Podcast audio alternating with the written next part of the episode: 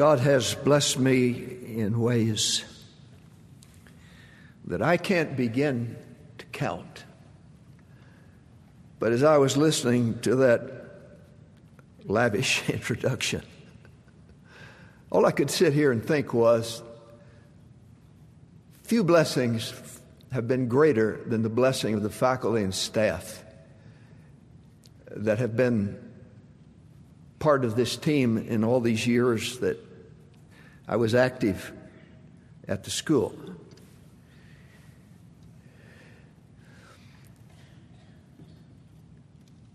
Somehow, God gave me enough sense to know that if I were going to be successful in the role to which I was called, I would have to get around me people who were smarter, more godly, more capable than I was. And I say that in all candor. And so those kind of people were all around me. I remember when I first was asked by the board to be president, I was, I think, 32 years old and in no way qualified. The faculty who taught me just had recently taught me everything I knew were well aware how unqualified I was. And for the first five years, I did basically nothing to change anything. I was so scared of a wrong move that would take this school in a wrong direction. And so I tried to follow the godly faculty who'd been here for years and knew what this place was supposed to be all about and loved God and the power of God was evident in their lives. I just tried to follow them for the first five years. I tried to follow them as their leader. and uh, I'm grateful for their patience and continue to be to this day.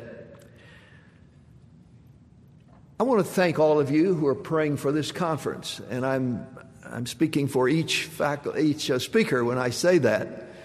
Uh, it is uh, utterly uh, daunting to think of handling the word of truth, lest you should speak what is not in this book, care- speak carelessly, fail to speak what in it is in it that needs to be said, and to know that if the leading of the Holy Spirit is not here in His presence and His power, it's utterly in vain. So, for those of you that are praying for God's presence this week, thank you very, very much. And I would also like to say to this point that my heart has been greatly blessed by the music. So, all of you that are ministering here, uh, thank you for what you're doing in any way. I have a question before I get to the message. Just curious. Uh, how many of you can remember ever hearing in your church a message from the book of Jude. You're conscious that you heard a message from the book of Jude. Would you put your hand up? I am so happy for that. The number is greater than I would have thought. This is good. How many of you can remember before this week ever hearing messages from the book of Jude during your tenure at Bob Jones University.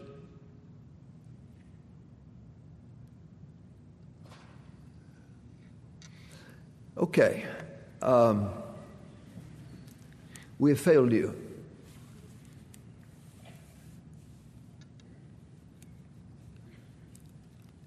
Now, it may be that you just had a bad rememberer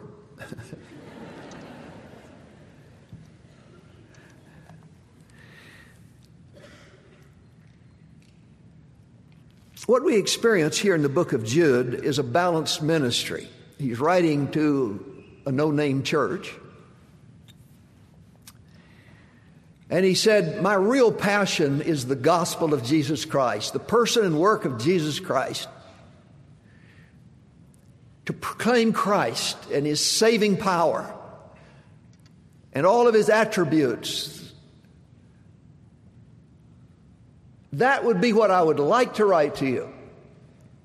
But I'm also aware that my ministry would be deficient to you if I did not call your attention to the fact that there are influences at work in your church that would subvert the gospel, that would distort who Jesus is, and lead you into gross sin without knowing that you are doing anything wrong and attributing the grace of Jesus Christ to the, being the cause of your licentious lives, insulting God Almighty in doing so.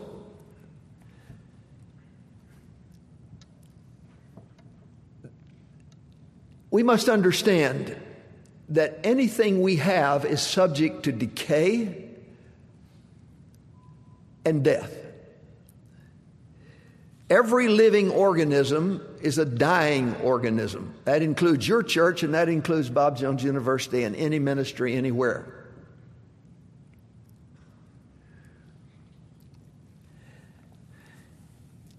Spiritual death and decay, when you read the Bible from the prophets of old right through the conclusion of the canon's completion, from Old Testament to New, satanic forces at work to corrupt the truth of God among His people is kind of the central truth of the Scripture.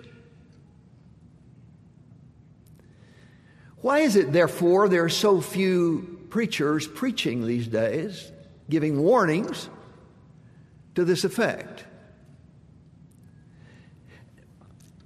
I think we get a little hint of that when Jude says, I would have rather done the other, but I was compelled by duty to warn you of these things and expose these things to you, lest your faith should be corrupted.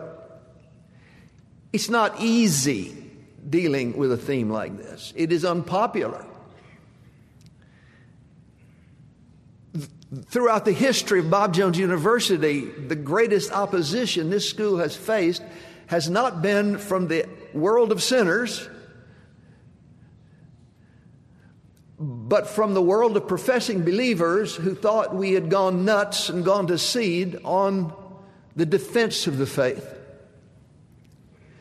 For some reason or another, God gave the founder his son, me, Stephen, all of us who have come down the line, an understanding of the essential component of defending the faith together with the proclaiming of the faith. But you don't defend, you will lose. John Calvin told the Queen of Navarre, it was a part of Spain, said, A dog will bark when his master is attacked. Woe is me when the faith of Jesus Christ is under attack and I keep my mouth shut. The attack upon the faith is not often an affrontal attack. Sometimes it is. Back in the era when the school was founded, the attack upon the faith was huge. Fundamentalism took a very visible form at that time. Uh, the liberal church, the unbelievers, who still had a facade of being ministers, were preaching how wonderful evolution is and uh, how foolish it is uh, to be so strict in your fundamental faith and practice. I, I was reading even this week a sermon by Harry Emerson Fosdick. Name probably doesn't mean much to you, but there will be a connection with it perhaps later in the sermon. He founded, was the first pastor at least, of the uh, Riverside Church in New York City. Big, beautiful, Gothic uh, facade. The money of uh, Nelson Rockefeller built that church. And in fact, when Nelson Rockefeller was asked to be the pastor, I mean, when Harry, Fosdick was asked to be the pastor of that church, he declined because he didn't want to be known as the pastor of the richest man in America. And Rockefeller responded, Do you think that more people will criticize you on the account of my wealth than will criticize me on the account of your theology? His theology was man centered, he was an utter unbeliever. The sermon I read was entitled Shall Fundamentalism Win? And he was saying, It must not, it cannot, it certainly will not in my church, and I hope never anywhere near me. He said, Why are they, his exact words were, Why are they quarreling over little matters? And then he described what he thought were little matters the blood atonement of Jesus Christ, the verbal inspiration of Scripture the bodily resurrection. A God of miracles, the supernatural nature of the Word of God and of God's working. He was an utter unbeliever, and social justice was the theme of his whole life and preaching. It was all about man about what's wrong with society. And he was saying, since so much is wrong in society, according to him, why are we wasting so much time on the little matters? The things he thought were little matters were the essential matters that matter to God and is the theme of his revelation of himself and his son to this world. These little matters, uh, in Fosdick's mind, are the big matters here at Bob Jones University. And if you're not in a church that they are not big matters for, you need to get out of your church.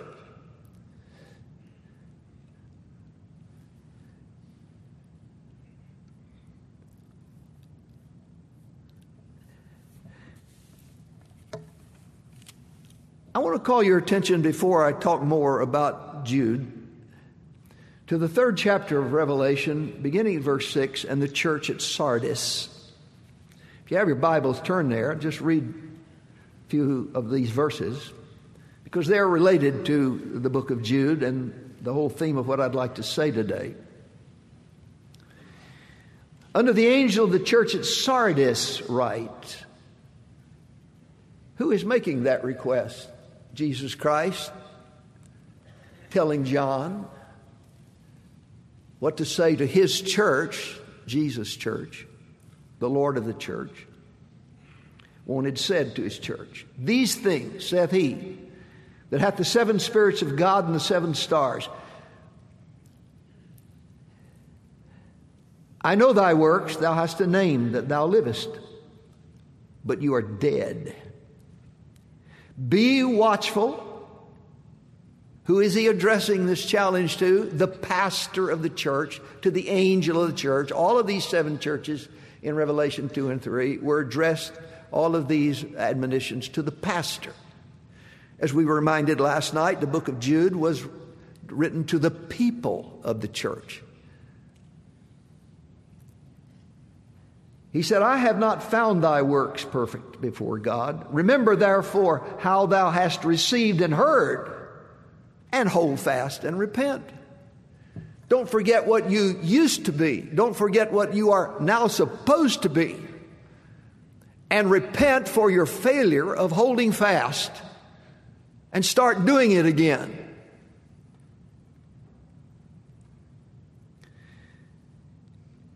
If you will not watch, I will come as a thief, God says. Jesus says, and thou shalt know not what hour I will come upon thee. You have a few names, even in Sardis, which have not defiled their garments. They shall walk with me in white, for they are worthy. He that overcometh, the same shall be clothed in white raiment. I will not blot out his name from the book of life. I will confess his name before my Father and before his angels. He that hath an ear, let him hear what the Spirit saith to the churches. Do we have ears?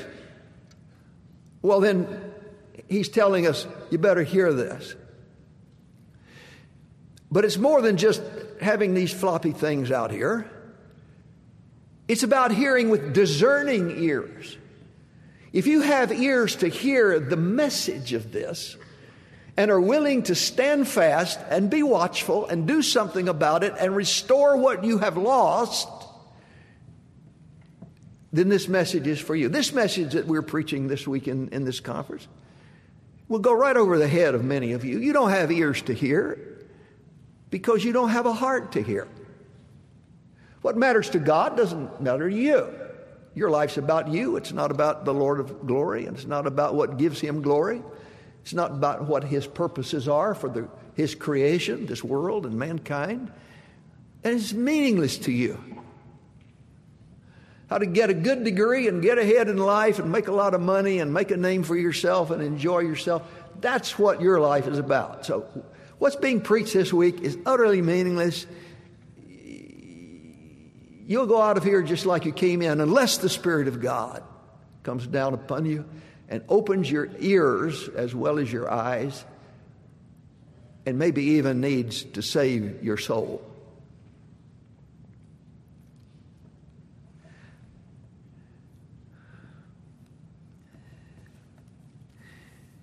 The faith once delivered to the saints was the issue of this address of Jude. What the church has always believed since its founding at Pentecost, what it's always believed and preached by the apostles and those who followed them about Jesus Christ and his church. That which is, has to be entered into by saving faith because it can't be worked up. A faith based on God's revelation of himself in His Word, which is forever settled in heaven. But by the way, the fact that this was once delivered is a very important part of Jude's address to this church. Once delivered. There's nothing more to be added, it's complete. Anybody who tells you they had a vision from God that is in addition to His Word Anybody like the Mormons who said the word wasn't completed until Joseph Smith's revelation. He, he had something more to be added. And so what they are interested in now is what Joseph Smith said, not, not in what God said.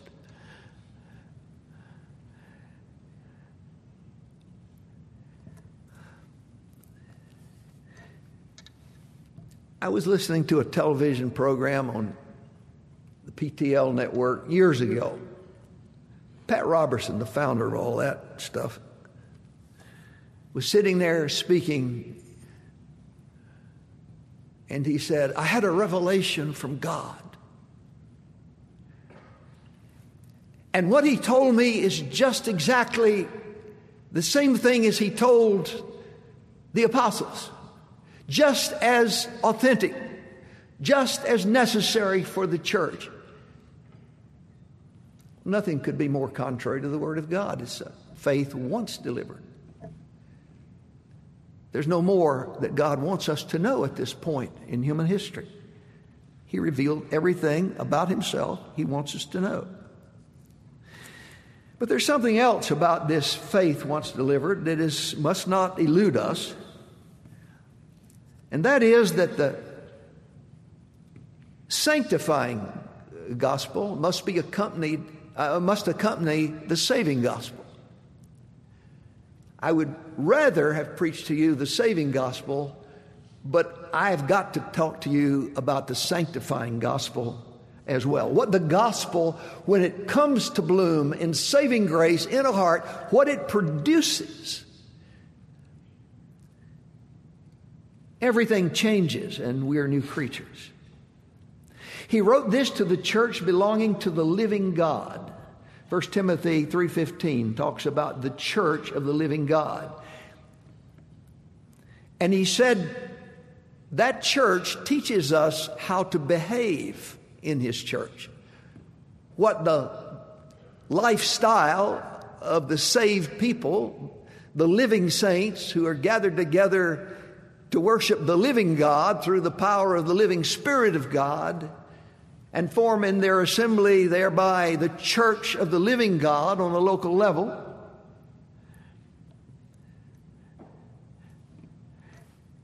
He said, There are things that are important to me about my church. And what is important is that sneaky creepers who have designs on your church don't win. Why is this week necessary for you?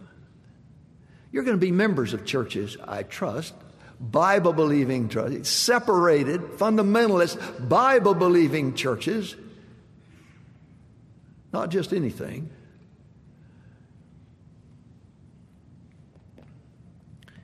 And somewhere along the way, at some point, sneaky creepers, like Jude was addressing, are going to come in with some false doctrine, some motive, some agenda to take your church in another direction. I pray that you will have a pastor who is spiritually discerning and will preach the devil out of those people and out of those churches, or teach those people who are empowered of the devil and what they're doing out of those churches. They don't belong there. I pray that the preaching at Bob Jones University would always be so direct, so uncomfortable, so scriptural, so persistent, and unrelenting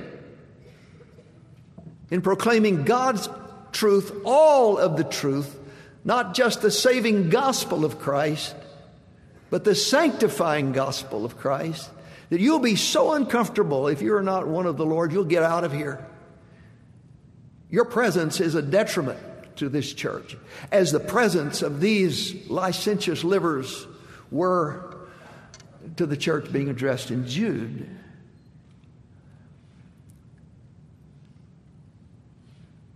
Those who have not the Spirit of God sometimes a symbol in churches that are sold out to the truth of God would fight and die for the truth of God, and they infiltrate and subtly they pervert it. There are people in every church who are there because they grew up in that culture. Their family goes back generations there. Or they like some component of the church. If they're in the wrong kind of church, they like the wrong kind of music they find there. Or they want the self help, how to have a good family, how to be at peace with yourself and with the world. Self help kind of message that there's a, there's a reason for them being there that is the wrong reason. But they stay there. I was talking to a pastor in this town some years ago. He was a new pastor. He was married to one of our graduates, and he pastored a church of two or three thousand people.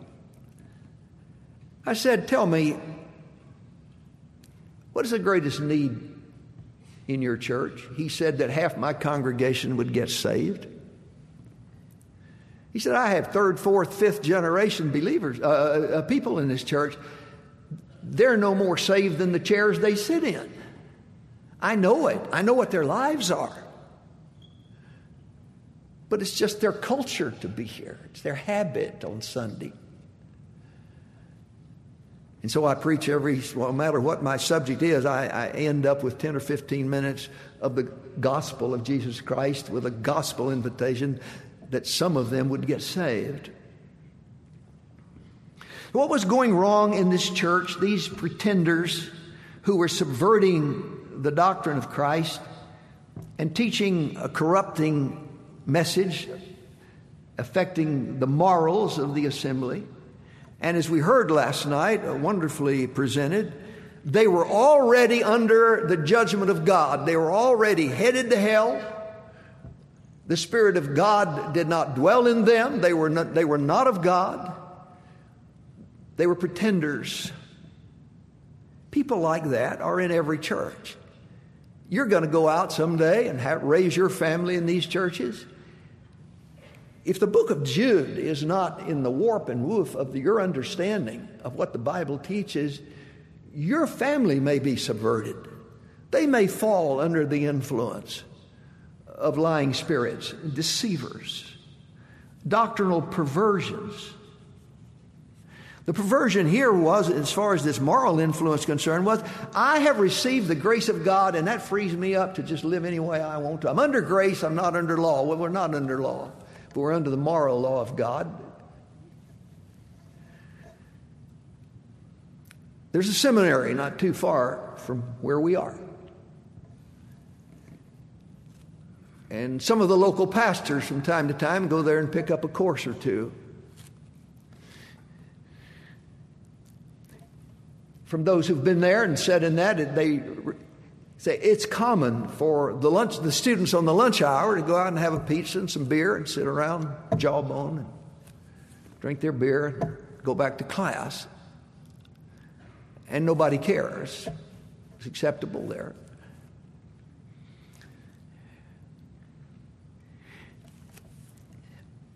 Over the years, the university has been criticized for its rules and the enforcement of its rules.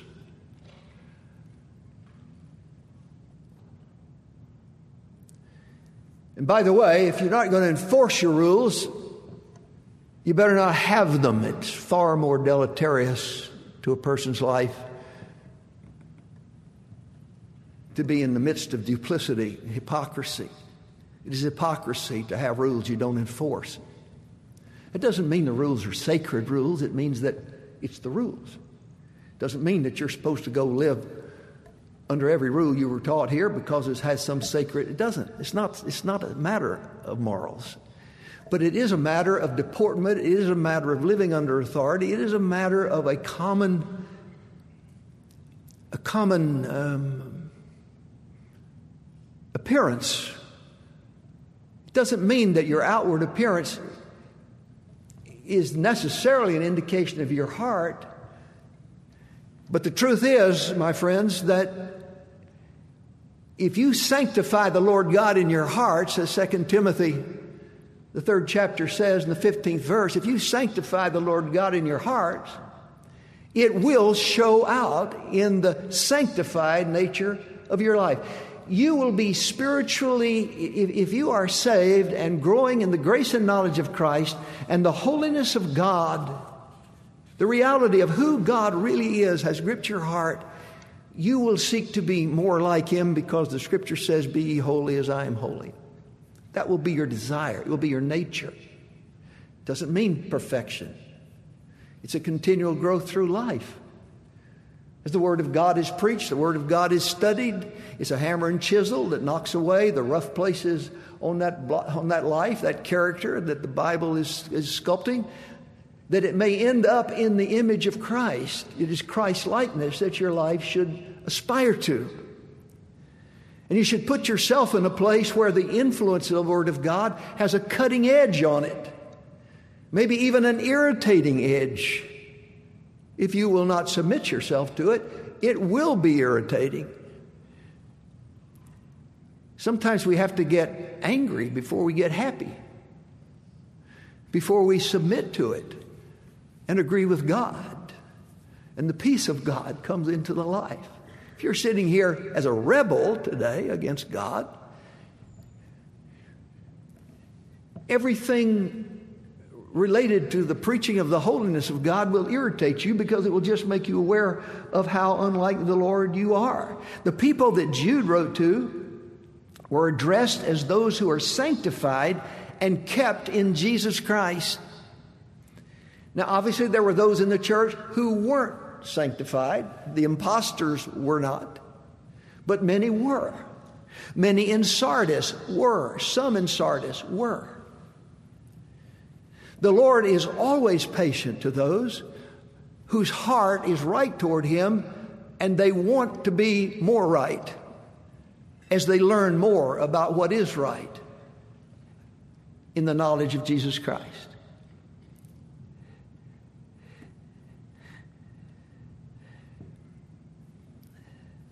Not everybody will appreciate Jude's preaching or the preaching of those who earnestly contend for the faith to this present day. But those who fear the Lord and keep his words and his statutes will appreciate it. You see, my friends, until the foundation of God's character is set in our lives, until the foundation of God's holy character is in our life. Irreverent, unholy thoughts producing unholy behavior will always characterize our lives. We're not born in this world with our faces toward heaven.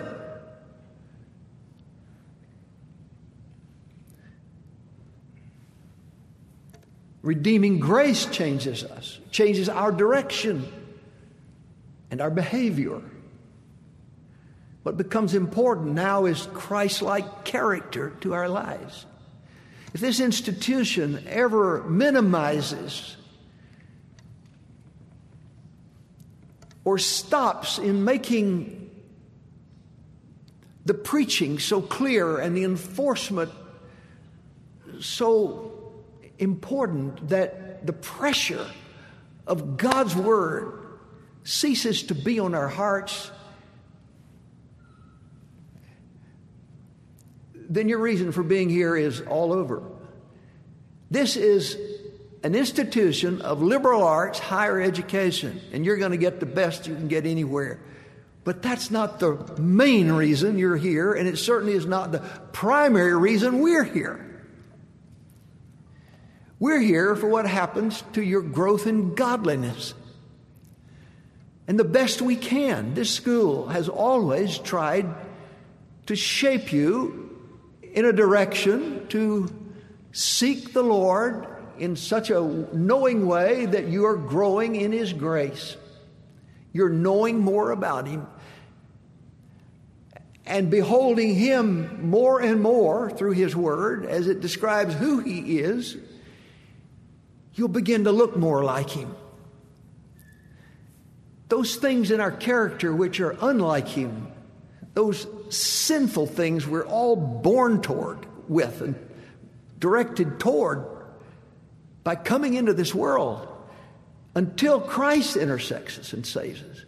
Those things will not matter, but once they, he has, they ought to matter supremely. Look, 1 Thessalonians 4 says, God has not called us to uncleanness, but unto holiness.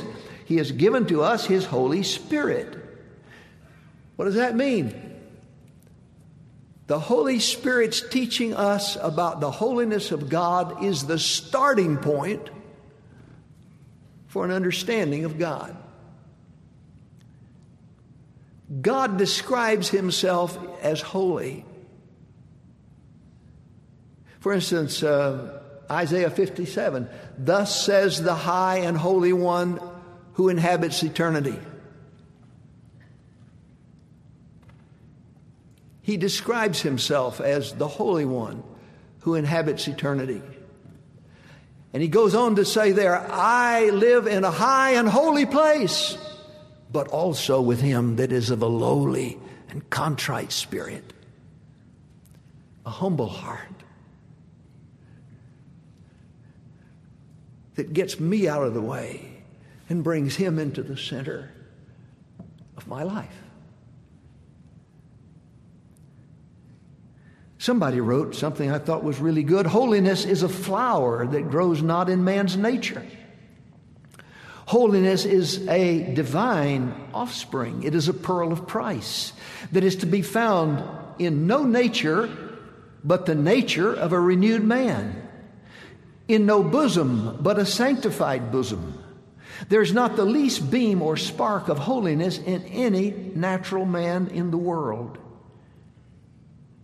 Well, Genesis says that in Noah's day, every imagination of thoughts of man's heart was only evil continually. That's the way it is in the unregenerated heart today.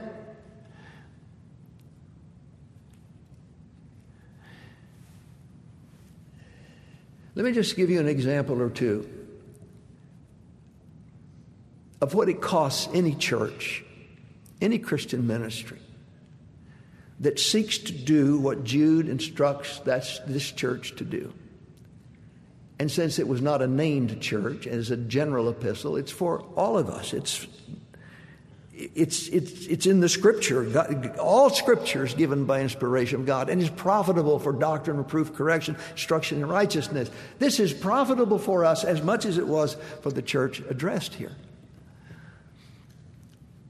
It costs something to earnestly contend for the faith. That's why there's so little of it in the evangelical world. New evangelicalism often preaches the saving doctrines. As Jude said, I started out to talk to you about that. The common salvation affects all of us. But it's what they don't preach out of the Word of God, what they neglect in their pulpits. Even things like you're hearing in this conference this week. That makes it so easy for them to embrace things, even false teachers, just because they don't recognize them they're not seeking a discerning spirit, perhaps, because there's a price. People will leave your churches if you preach like this. People will a, leave a student body like that. When my grandfather, I'm going to take you back to the mid 50s now. When my father and my grandfather started preaching against ecumenical evangelism as it was represented at that time, as it came into full bloom at that time on a national scale, when Billy Graham accepted an invitation to preach in Madison Square Garden for several weeks under the auspices, the sponsorship of the Protestant Council of New York City. These were men like Harry Emerson Fosdick that I talked about at the beginning. Norman Vincent Peale, Norman Vincent Peale's preaching was Love Yourself. He wrote a book called The Power of Positive Thinking. He was the forerunner of Joel Osteen, if you will. These were some of the men in the Protestant Council that sponsored the preaching of the gospel through Billy Graham's lips in Madison Square Garden.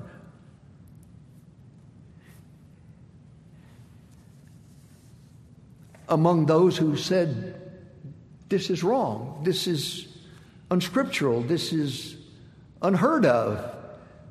This is wrong because the scripture said, John wrote in 2 John, Whosoever transgresses and abideth not in the doctrine of Christ doesn't have God. He's unsaved. He that abideth in the doctrine of Christ has both the Father and the Son.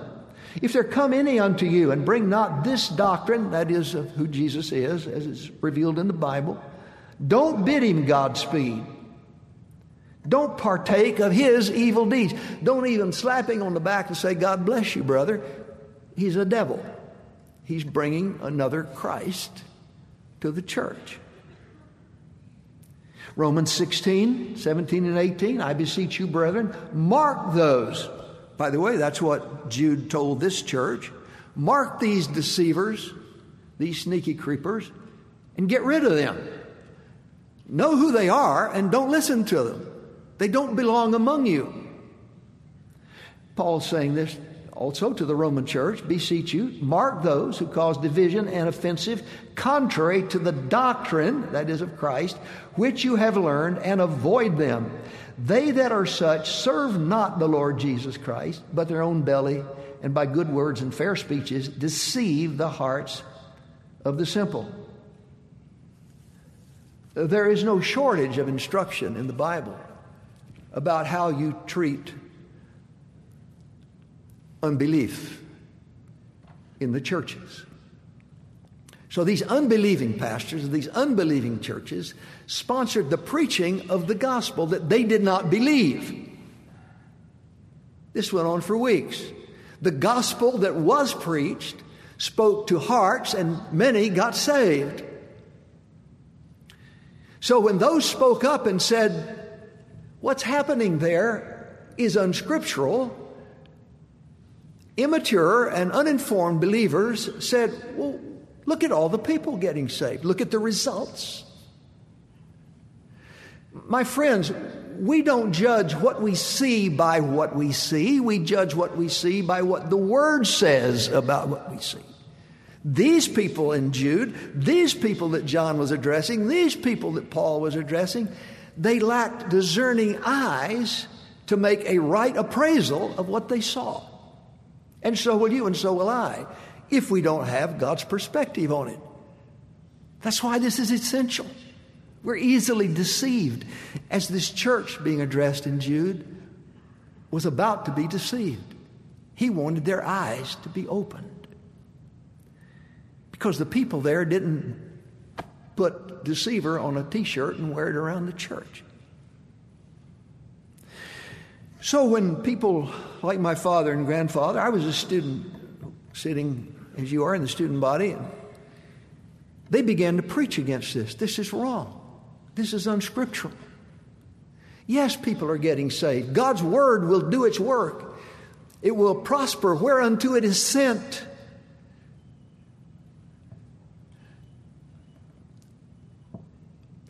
Do you, do you remember when the Philistines took the ark captive? And then God judged them for it, sent the boils and all of these terribly uncomfortable judgments upon them. And they said, We've got to get this ark back where it belongs. And they took it over the border into Israel. And, and David sent a cart down there drawn by oxen, put this ark on the cart and bring it here. And the ark began to topple as the ruts in the road began to jostle the cart and the ark was about to fall off, and a man Uzzah reached out his hand and, and he was slain. And many, including David, thought that was an extreme judgment. Why, he was just trying to take care of the ark. Yes, but it was not to be touched. The priest who bore the ark bore it with staves through rings on the side of the ark, and one man at each corner of those staves carried the ark. They didn't touch it, it represented the sacred presence of God. He tried to do a good thing, but he did it in the wrong way, the unscriptural way. The conveyance of the gospel is as important as the preaching of the gospel. That's the principle here. Doing God's work God's way is essential to doing God's work. You're not, we're not doing God's work if we're not doing it God's way. So when this school began to try to inform the student body of this, Parents got upset, students got upset. I say I was a student then. I know. And in the next 18 months, a thousand students left Bob Jones University. And my grandfather said, This may cost us the school, but if it does, it's okay. Let the school close. There doesn't have to be a Bob Jones University. But if there is one, it has to be true to the Word of God and to the Lord that brought it into existence. If He wants to close it because we did right, we stood by the Scriptures, then let Him close it. It's okay. He can do without it, He'll raise up something else. There are other places. But we cannot stay here in contradiction of what God has said. That principle abides today.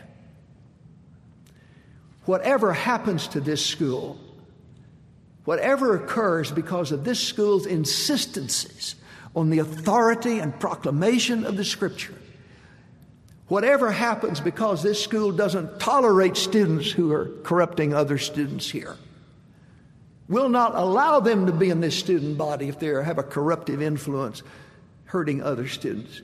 If the day ever comes when the school is more interested in having students than having the right kind of student body who means business for God, who is seeking holy hearts in worship of a holy God, then let it close. It's okay. What Jude is teaching and what I'm trying to preach to you today is that God's glory, God's holiness, God's presence with us is more important than having a school. It is far more important than any academics here. The academics are essential, but godliness is more essential. any productions here that have an ungodly tinge to them, any activity that mimics a depraved culture at large, anything that tries to make us look more like the world and less like Christ has to be expunged from this place. Any faculty member, any program, any academic offered that cannot give us more of God's approval or is in any way corruptive and scripturally errant cannot be tolerated. That's the message of Jude. He bore down on these people. He did it kindly. But by the way, separatism, coming out and being separate, saith the Lord, as we're taught from Paul's letter to the Corinthian church, is always in a spirit that desires to correct, to restore, and to put back on track. That's what Jude was trying to do, and that was the spirit in which he did it. I know some websites, I, I know some people who are fundamentalists, but they're hateful. I don't like to be around them. You read their websites, all they exist for is to find something wrong with this group or that group or this group or over here. They live to try to look for wrong. Listen, there's plenty of wrong in every church, and in a place like that, there's plenty of wrong. You don't have to look hard to find it. But it needs to be addressed in the proper way even as Jude tried to do. And he concluded by saying to them in those last verses Look, be prayerful, be filled with the Spirit, be evangelistic. These things are necessary while you're taking your stand and doing the right thing against the error that is in your midst. So, There's so much more I could have said of so many other occasions where trying to do right at this school was costly.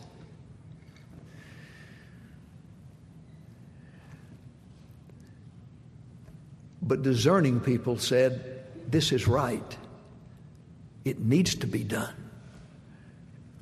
And if the school ever stops doing what needs to be done,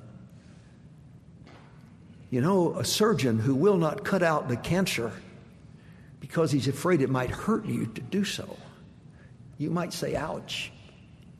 He's not worthy to be a surgeon. He's not your friend, he's your enemy.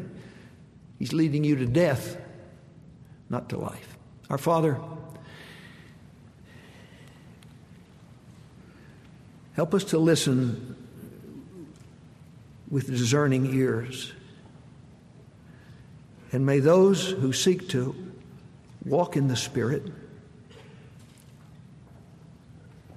to sanctify you in their hearts. May they search the Word to see whether these things be true. In Jesus' name, amen.